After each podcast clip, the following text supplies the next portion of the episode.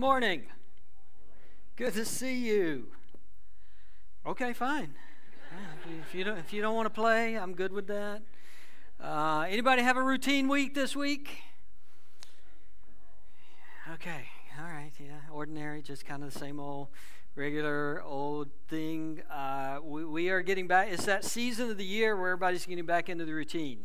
And uh, some, some of us are doing it reluctantly. Uh, we're trying to hold on to like the last few elements of summer, uh, those flexible times, vacation. We just want a little bit more. So we're, we're sort of dragging, uh, being dragged, kicking and screaming into the fall schedule routine. Others of us are just happy to be there. Summer was great, but we, we like having a schedule. We love our list. We like our Google Calendar. We like everything to line up, a place for everything and everything in its place. We're that sort of person. And so we're kind of excited to kind of get back into some sort of structure, which is what routine provides. Right? It gives us a structure. We know every day from this time to this time we're going to be doing this. And then we got these things after school. School started back, right? That, that whole routine, carpool line is back going, homework, practices, uh, sports, all of those things are back up. So we're running from place to place, but we have we have a little bit of kind of organization because we know what our day is going to look like. We sort of know what our week is going to look like. The problem that we, we said last week is that when we get back into the routine, the routine just becomes really routine right it just it, it it fills up and it sort of stacks up and then we feel like we don't have room for anything else. And we can, if we're, if we're not careful, we can miss what God's doing right in front of us because of the routine. We can miss that God's showing up. Like God is present. God, God is doing something beautiful and glorious, and God is um, revealing Himself to us in our everyday activities. But but we're busy right? We're scheduled, we're, we're on a routine. I, I, think that's why the phrase, the days are long and the years are short, has become so popular. The, the reason the days are long and the years are short is because we're, we, we're going from this to that to this to that to that, and the day seems like stressful. And, but what's happening in that routine is the calendars just keeps turning, keeps turning. Kids go up another grade we celebrate another birthday. We're in a new season now. Somebody's got their driver's license. We, we're in college. Now they're moved out. And it just keeps turning. And we look back and we wonder where it went. Well, it went to the routine. It went to just ordinary weeks and ordinary days. So, what we said is we've got to have some way of, in the routine of pausing and stopping and seeing God's here. God is in this. God, God is not coming someday. God is not coming when I, when I get everything figured out and everything fixed in my life. God is present right now. I can see Him. I can experience Him. I can be a part of what is beautiful and, and what is eternal. So uh, last week we started with uh, just our ordinary views, just the way we look at a day the way we see a day, the hope and expectation we get out of bed with. We looked at the psalmist who, who just kind of said, Man, this is going to be great. This this is a day that God's made. God is at work today. So we talked about just how we perceive our life and our day, ordinary views. Today, we're going to talk about just ordinary acts. Just ordinary acts. Because one of the one of the struggles with the routine, we're so scheduled that we feel like, well, I don't really have time to do anything for anybody else. Like we've got our family or, or, or our marriage or, or I've got work and I've got all of this stuff and, and I am maxed out and I don't really have time for anything else. I can't do this big thing for somebody else. But what I want to talk to you about today is that in your routine, in your ordinary, there are probably just some ordinary things you could do to serve somebody else, to be a part of somebody else. And look, I get it. I get that there are seasons of life where this is maybe easier than other seasons of life. There are seasons of life that are really, really busy. I know not everybody was here a year ago, but a, a year ago at this time, I did a whole series on margin, like developing margin and breathing room and space. Everything I said last year still applies this year.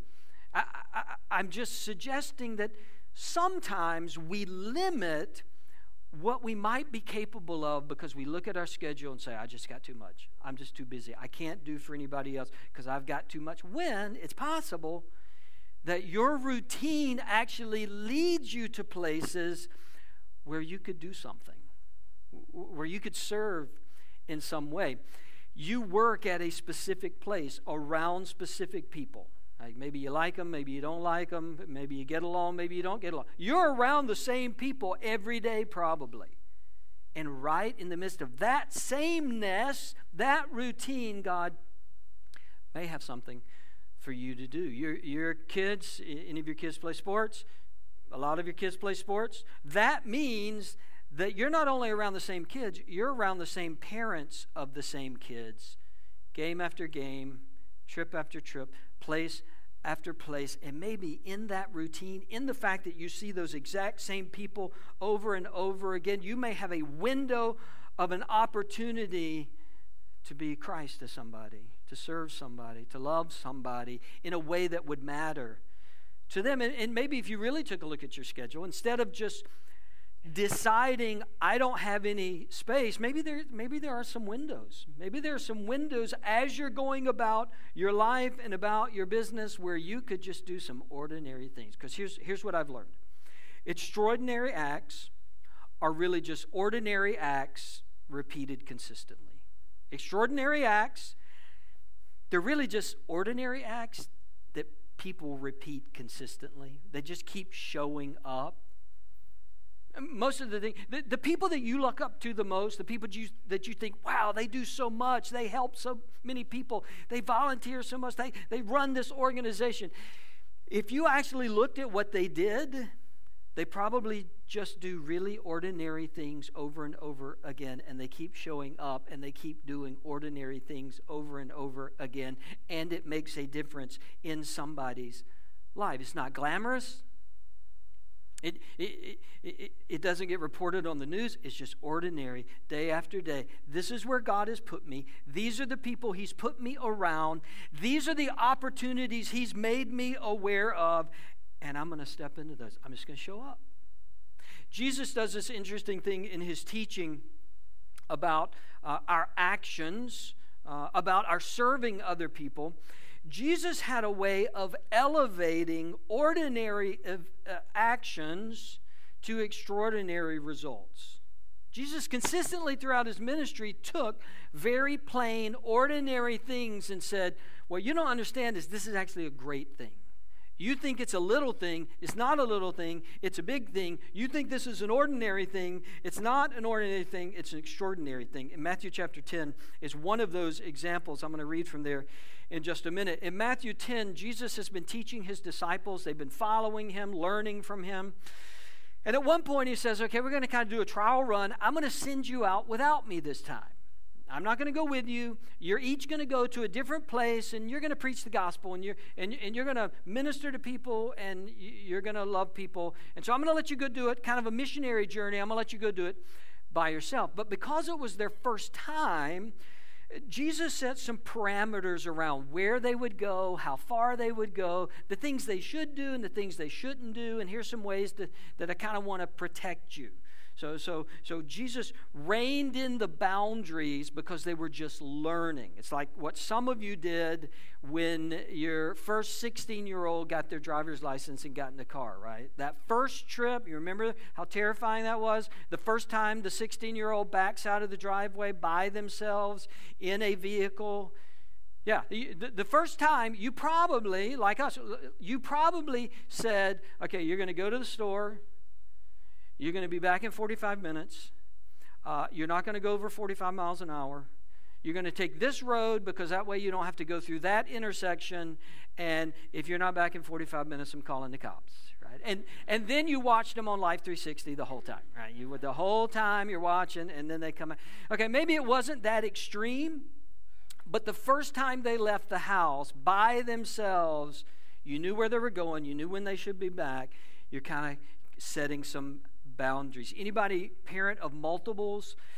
And do you remember the first time your oldest at 16 backed out of the driveway with all of their siblings in their car? All right? That's terrifying.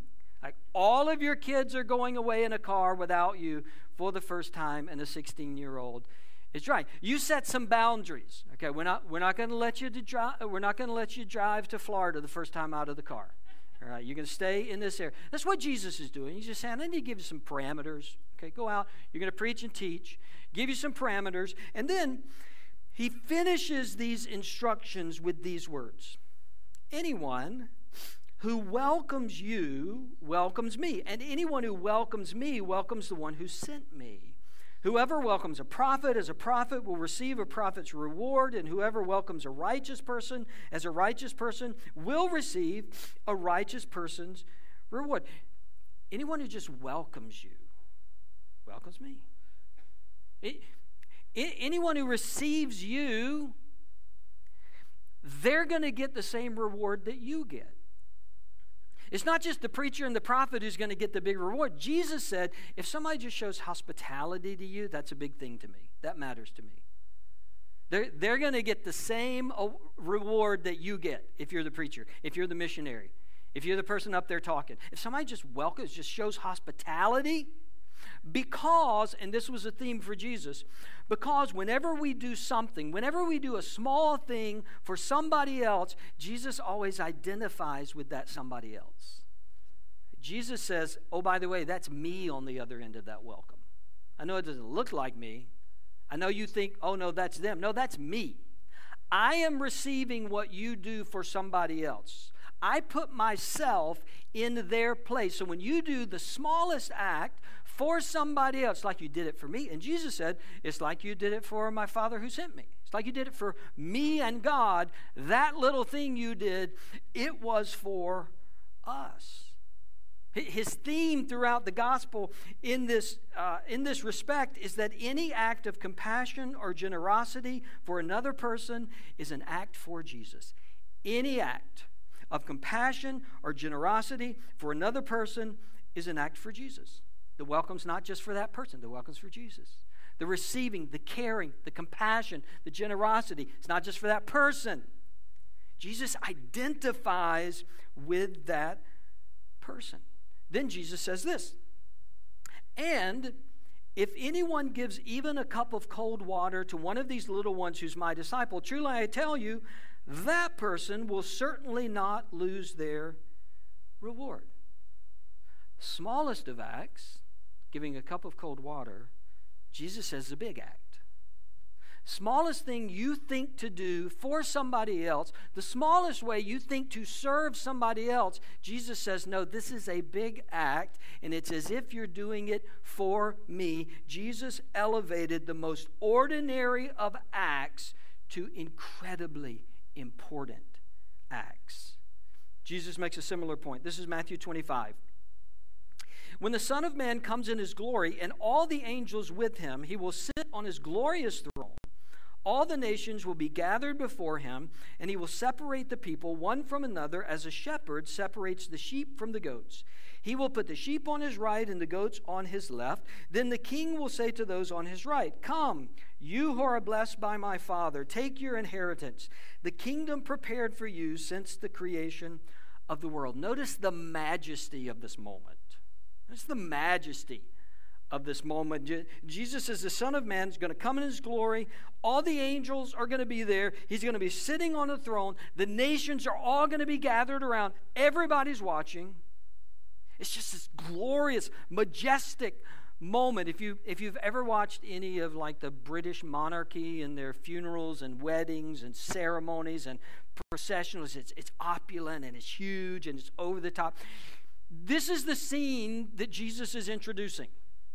There's going to be this glorious moment. God's going to be on the throne. All the nations are watching. The angels are there. They're kind of leaning forward, wanting to know what's going to happen next. And I'm going to call some people up to receive this huge reward. Now, if you're in the audience at that time, if you're kind of listening to Jesus, you have to be thinking whoever this is is the superstar, megastar Christians. Like, this has got to be the big time, better than everybody else, bigger than everybody else, has done more than anybody else. And then Jesus kind of gives us the answer. Verse 35 Jesus says, For I was hungry, and you gave me something to eat. I was thirsty, and you gave me something to drink. I was a stranger, and you invited me in. I needed clothes, and you clothed me. I was sick, and you looked after me. I was in prison, and you came to visit me. I mean, the way Jesus sets this up, you think he's about to introduce presidents, right? He's about to introduce kings. These are the people who ended war in the world. This is the person who wrote the peace treaty. And he doesn't. Jesus says, This person I'm going to recognize. They saw somebody thirsty and they gave him something to drink. They saw somebody hungry and they gave him something to eat. They saw somebody who needed clothes and they found a way to get them clothes. There was somebody in prison and they went and checked on him. That's who Jesus is going to call forward in this moment of reward. Somebody who did what we think of as very ordinary things. Very ordinary things. Very small things. See somebody that's thirsty, see that they get something to drink. See somebody that's hungry, see that they get something to eat. Just small things. And your ordinary like just small things on Sunday mornings, just small things here as you interact with one another. We all come to church every Sunday in the midst of our routine, right? In the midst of our schedule. And you have something after church, and there are things that happen before church this morning, and you're here for this little while, and during this little while, there are people who are sitting around you over the years uh, uh, of being in ministry, over the years of being a pastor and, and being on staff, here's what I've become convinced of more than ever you never know who you're greeting on any Sunday morning. You never know. When you stop and say hello to somebody, you have no idea what's in the wake of that person's experience that got them here. You have no idea the brokenness they may have experienced over this past week. I sometimes find out because sometimes after they've been visiting here for a few months, they'll call me up and they want to talk, or they'll come by the church and they say, I want to tell you some things about myself. And they will tell me about everything that's led them up to this moment. And the chaos that's led them here, and the brokenness that's led them here. Now, they didn't look broken when they walked in. You, you couldn't look at them and know this is somebody who's hurting because we all kind of clean ourselves up when we come to church, right? We, we're trying to get in and get out. We have a routine. We, we don't want to get bogged down. We don't anybody, want anybody to really know. But I can promise you, when you pass somebody in the hallway on Sunday morning, you don't ever know what's in that person's life. You don't ever know who needed somebody to speak to them this morning. You don't ever know who needed to notice them this morning, who needed just a word of compassion. You don't ever know. And those small things, according to Jesus, matter because here's the reality in the economy of Jesus, there are no ordinary acts and there are no ordinary people. The way Jesus values everything and everyone, there is no small act that you do for someone else in Jesus' eyes, and there is no ordinary small person on the receiving end of that. None. There are no ordinary acts. There are no ordinary people when we serve. The great thing about serving is we don't have to compare ourselves to other people. Like, I don't have to compare what you can do or what they can do or this person can give or how this person can serve. I don't have to do any comparing. Jesus doesn't give any, doesn't give any uh, parables about comparing our good deeds to one another. Jesus says, do, do what you've been called to do. Walk through doors that open in the ordinary routine of your life and, st- and stop measuring things as to whether this is big or small, or this matters or this doesn't matter. It matters. Jesus said it all matters. Every time you speak compassionately to another person, welcome another person, it matters. Every time you serve someone in even what seems like to you a small way, Jesus says this matters forever and ever and ever. This matters. The Bible throughout has this theme of small things matter a lot. Small things matter a lot. Uh, one example the prophets Zechariah and Haggai in the Old Testament. Uh, they were prophets when the Israelites were coming back from captivity, which is its own kind of long story. They had been carried away, and, and now they're starting to trickle back home to Jerusalem. The problem was Jerusalem was in ruins. The homes were in ruins, the temple was in ruins. And the prophets were constantly encouraging the people let's build the temple of God back, let's build our place of worship back. And at one point, Zechariah says, who dares despise the day of small things, since the seven eyes of the Lord that range throughout the earth will rejoice when they see the chosen capstone in the hand of Zerubbabel? Don't despise the day of small things. Let's just do a little bit. Let's do something. Let's see somebody and let's respond. Don't despise the day of small things, which he's speaking on behalf of God. God doesn't despise the day of small things. I can't do everything. I get it. God knows that.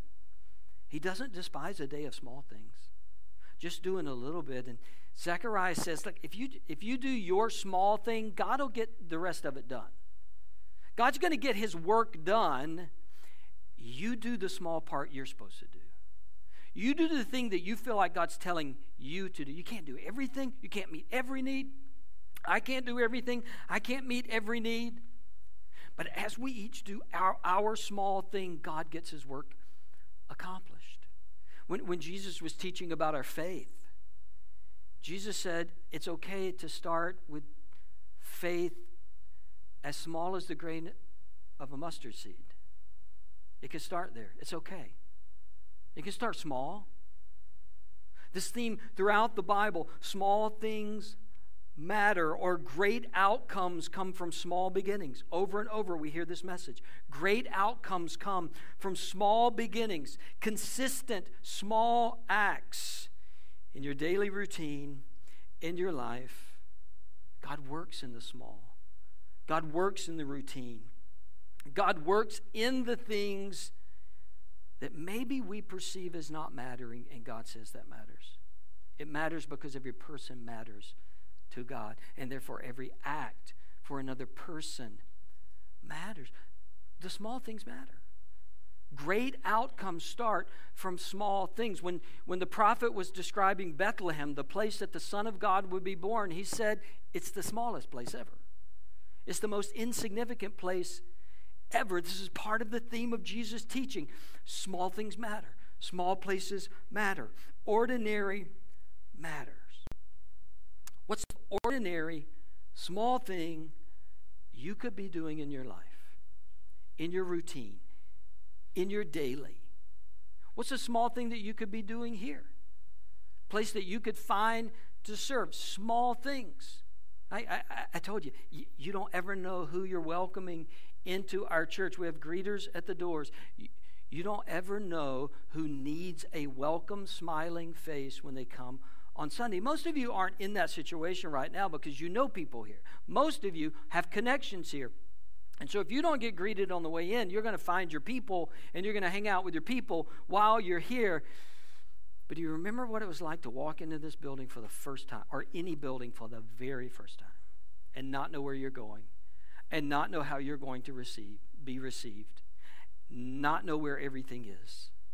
So we have, we have wonderful people open the doors and smile and welcome people into our building. It seems like such a small thing. It's not a small thing at all. In the economy of Jesus, it's not a small thing to have somebody have coffee ready and to serve coffee, to have somebody available at the information desk to, to, to help people know where to go and answer their questions about our church, to have people who can help others find seats in the building when, the, when we have those crowded mornings. They matter. They seem like little things, like little small things. Yeah, all of those little small things matter. They matter because you don't know who's coming to church this Sunday or next Sunday or the Sunday after that. At Journey, we look to, to not just have a place where people can serve here, we're constantly looking for how we can serve our community.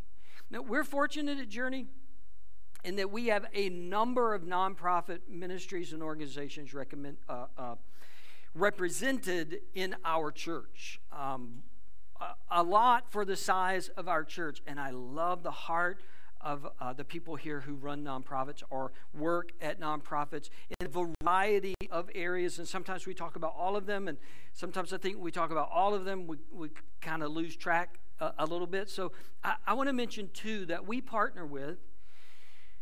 And I want to encourage you to consider like, is there space in your routine to, to help partner? Uh, one of them is Chosen for Life Ministries. Uh, Angela Valenzuela in our church uh, serves with them. And those of you who know Angela, she is back today.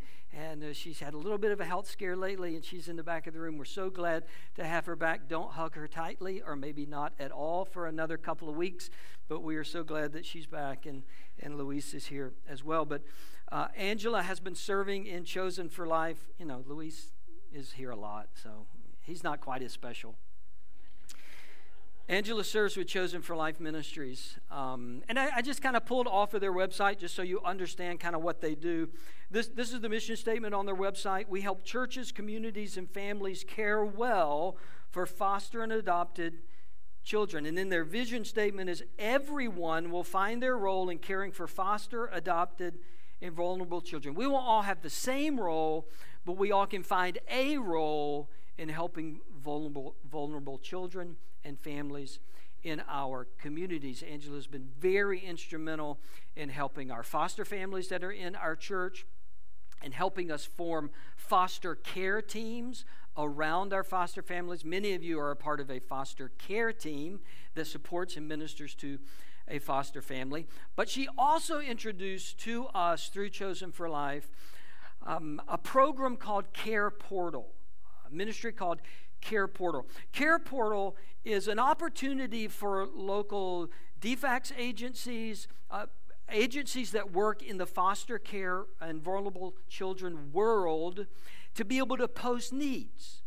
Here's a need that a foster family has. Here's a need that a biological family has. You know, sometimes families hit a hard patch and they just need a little help to prevent their children from going into foster care. And, and if we can step into that gap, and if we can fill that gap, then maybe those children can stay in their biological family. Their biological family is a healthy place. And in most cases, it's best for children to stay with their biological families. Obviously, not every case, but in most cases, if we can provide support to a biological family who needs just a little bit of help and allow them to keep their children in their home, that avoids some of the trauma of a child having to go to other homes or, or, or dealing with the foster care system, which we also support. Um, so, what we get is, is some of us have signed up to be a part of this team, and so we get an email that there's a, there's a family in your area. Uh, who has this need. Maybe it's a biological family, maybe it's a foster care family, maybe it's an adoptive family. They need this can you meet the need? And, and a lot of us have decided, yeah, where we can, we're going to try to meet those needs. We can't meet all of them. None of us can meet all of them. We're not the only church involved.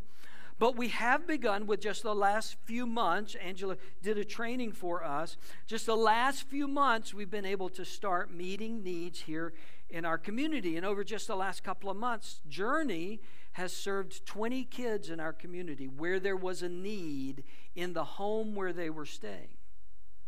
Kind of an interesting thing about Care Portal is that Care Portal estimates the economic impact of your donations or of the services that you provide or for you bringing something to their house. In other words, if that family had to go out and buy that, what would it have cost? What would this whole thing have cost if we had to go buy it rather than a church stepping in and meeting that need? So, over the last couple of months, Journey We've ministered to 20 kids in, in their homes, and we've had an economic impact of around $15,000 because in just a couple of months. Just a couple of months.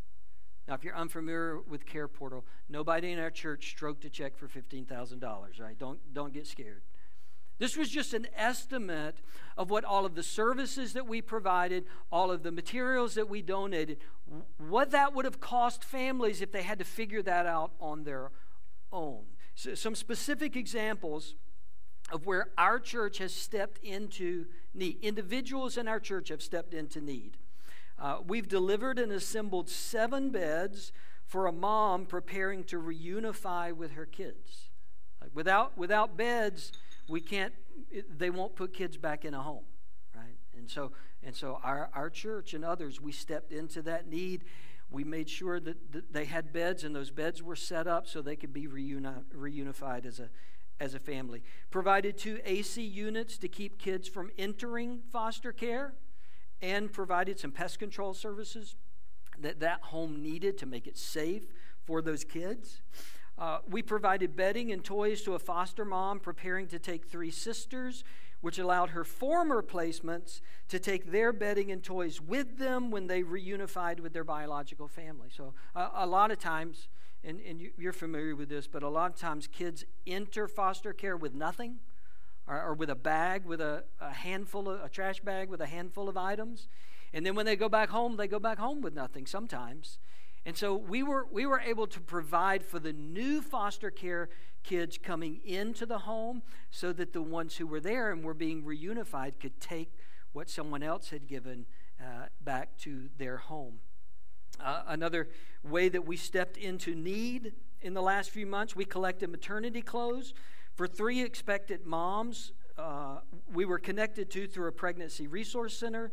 These young women were kicked out of their homes for refusing to get an abortion and are now preparing to parent their babies.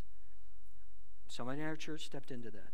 Along with other people in our community, we stepped into that so we want to be a part of support.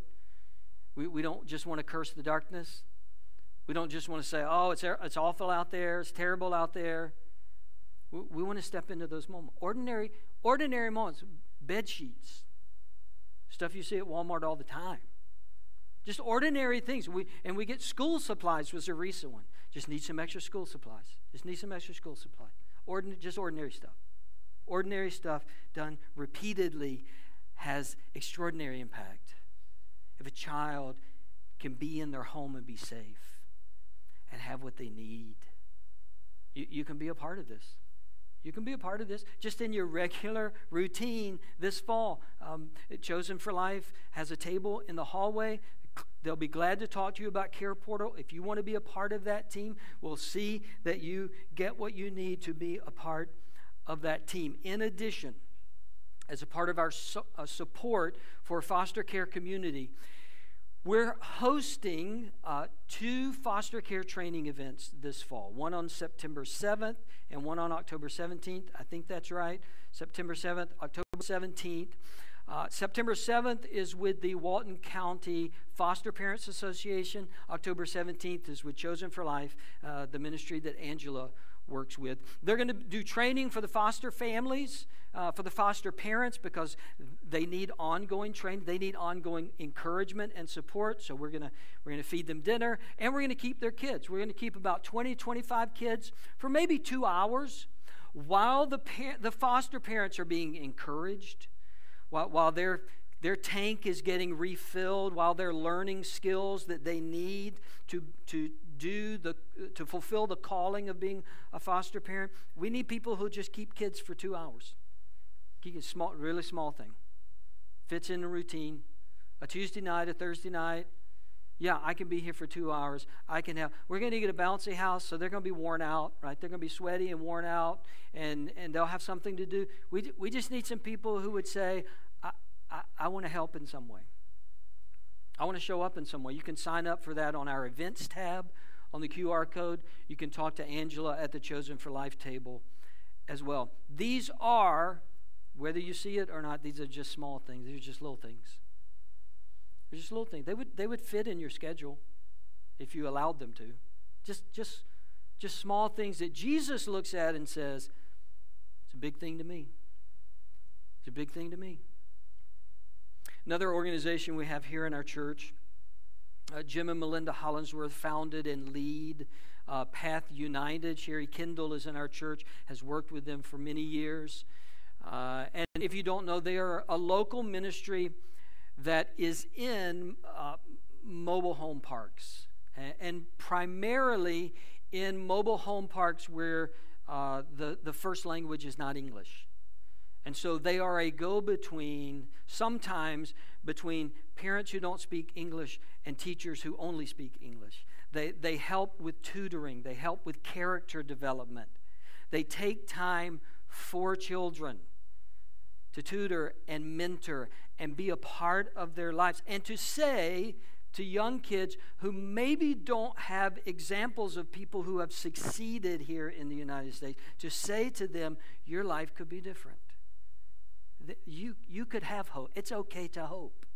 It's okay to believe because we believe in you. Watch this short video.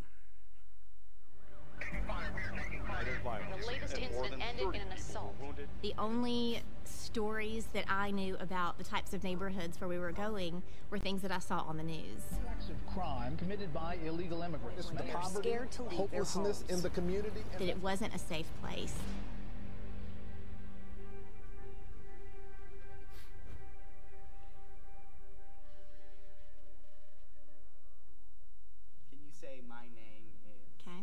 So my name is Melinda Hollingsworth. I grew up just white America. I didn't really know much about diversity. Everyone around me was pretty much the same as me. My name is Jim Hollingsworth. There were a few folks in my high school who were different than me, but I didn't really know them well. My world was this bubble, this white, kind of church going Christian bubble. We definitely lived an ordinary life. Things were pretty easy for us. And I remember we were just sitting around one night after dinner and we were like, what are we doing in our community? Melinda and I both were having this faith crisis a little bit of, hey, is this all there is? But I remember we just sort of felt stuck that night. Like we wanted to do something, but we really didn't think there was need in our community. About a year later, we signed up to be part of a Christmas sponsorship. Jim and I volunteered to deliver the gifts. When we drove into the neighborhood, it just felt different. The colors were vibrant. There was a lot of music playing. It was unfamiliar and so out of my norm. But then also there was a great sense of community. Like the people were all involved in each other's lives. We met one family, the Ramirez family, and all the kids were there. The sixth grade daughter in this family, her name was Maria, she asked us, hey, can you help with our homework? Because my mom and dad don't speak English. I love to see Friday folders. I open it up and realize they're already failing everything in school. Older siblings had already dropped out of high school. The kids who were in middle school had these big hopes and dreams for their lives, but they didn't have a role model to look up to. And I had just assumed that if someone dropped out of high school, it was because that was just what they wanted to do. It never occurred to me that maybe there was a time that they wanted something different for their lives, but just the difficulty of the path knocked them off course. And this was like this light bulb of, well, that's something that we can do. Melinda was a teacher. How easy is that? And then we said, okay, well, we'll just do homework for two afternoons a week. And that's when we met Sophia. It was in the spring of 2010. We were doing homework in the neighborhood, and Sophia one day said to me, You know, Miss Melinda, when are you guys leaving? That's what people do here. They come and they stay for a while and they leave and we never see them again. And it was like punch to the face question because I could think of times when I had been the person who left. And then a shooting happened in the mobile home park. We heard that a drug deal had kind of gone bad. And we got in the car that day, and I remember looking at Jim with panic, thinking, get me out of here, because it was just terrifying. It was more than I could really handle at the time. And I remember we sat there, and Jim looked at me and he said, I think that we either choose to do something or we leave and we never come back. We sat at a stop sign, staring at that stop sign. It was uncomfortable, it was out of my comfort zone. I had a job, we had a little baby at home. And as much as it was a terrifying moment for us, it was also the moment where we said, okay, we're in. We just know these people are now our friends. Let's try to figure this out. The very next week, the property manager came to us and said, Hey, the home where the shooting happened is now vacant. Do you guys want it to do your homework program? So we turned this mobile home into a community center, like a classroom, to try to impact that graduation rate. We've seen how the role models have changed. Now, when you talk to the kids, they talk about where kids are in college or what the older kids are doing, and we're not the role models. It's the kids who've grown up and they've blazed a new path for the younger generation in their neighborhood.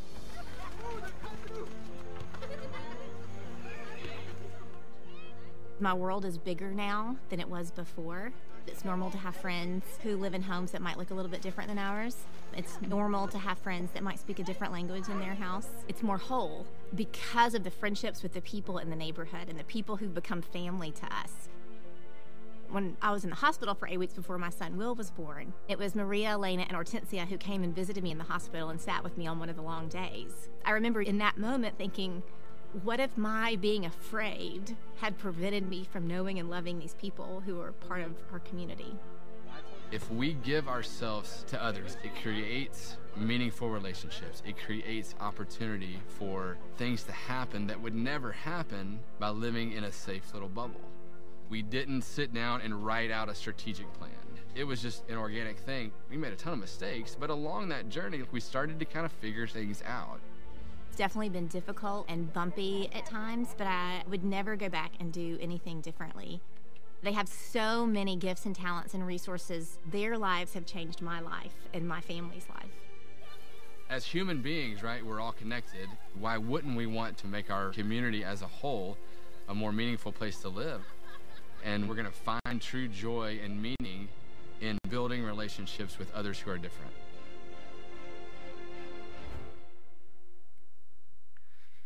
just one small yes. We could tutor. We could do it two days a week. Just one small yes is how God works. What is the small yes that you need to give? What is the small yes today? Yeah, I, I could do that. I could greet. I could make coffee. I, I could give an afternoon to Path United. I could look at emails from Care Portal, and, and, there may be one that I could respond to. Jim and Melinda couldn't be with us today, but uh, Sherry Kendall, she'll be at a table after the service. She would love to talk to you about Path United, whether it's volunteer to tutor or whether it's just to be able to donate snacks and school supplies. We've been connecting, we've been uh, collecting school supplies for them over the last few weeks. They have an ongoing need, snacks and schools. Maybe that's a small yes you could give. Small yeses matter. Starting somewhere matter. Tomorrow you're going to go to work. You're going to drop the kids off. You're going to drive through town. You're going to maybe see the same people that you saw last week. But maybe God's going to ask for a small yes tomorrow. Go speak to that person. See if that person wants to go to lunch. See a need, meet a need. Small yes. Small yes. Because it's not small in the eyes of Jesus. The one who gave the biggest yes ever. Right? The one who gave everything for us and invites us to give small yeses to him. He gave everything. He, he sacrificed his whole life. But maybe you remember the, the night before that happened, he's with his disciples. He, he's about to die to redeem all of those who trust him by faith. And he does the smallest, most insig- insignificant task of the room. He takes a towel and a bowl of water and he washes the disciples' feet. In the last hours of his life. Small, yes. Insignificant thing. And he turned to them and he turned to us. And he said, Do this for one another. What I did for you, saw a need, meet a need. Do this for one another. On that night, Jesus took bread and he broke it. He said, This is my body. Now, this was the body. This is the body that served and loved and cared for 33 years. the eyes that, that saw the ones who had been left out, the vulnerable, the broken, and went to them.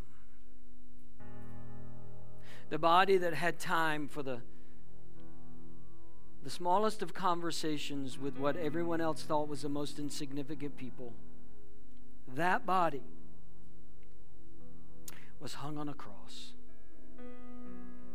And Jesus told his disciples, When you eat this, remember me.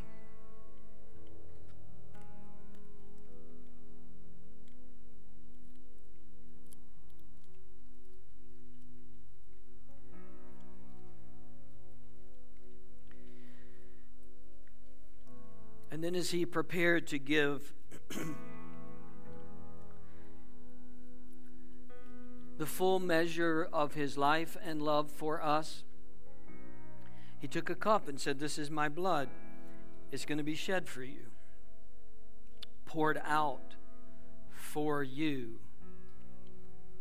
Because there was no line that Jesus wouldn't cross to bring us into his family,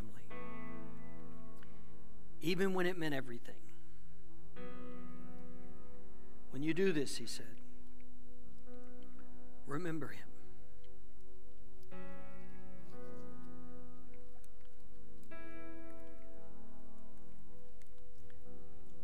God, we are grateful for a Messiah of small yeses and big yeses. Messiah who taught us to give our lives away who demonstrated in the small and in the big see a need, meet a need. See a need, meet a need. Say yes. Don't turn away. Don't look away. Don't wait for somebody else. Say yes. Let it be you. Because that small thing, in the eyes of Jesus, is extraordinary. In his name we pray. Amen.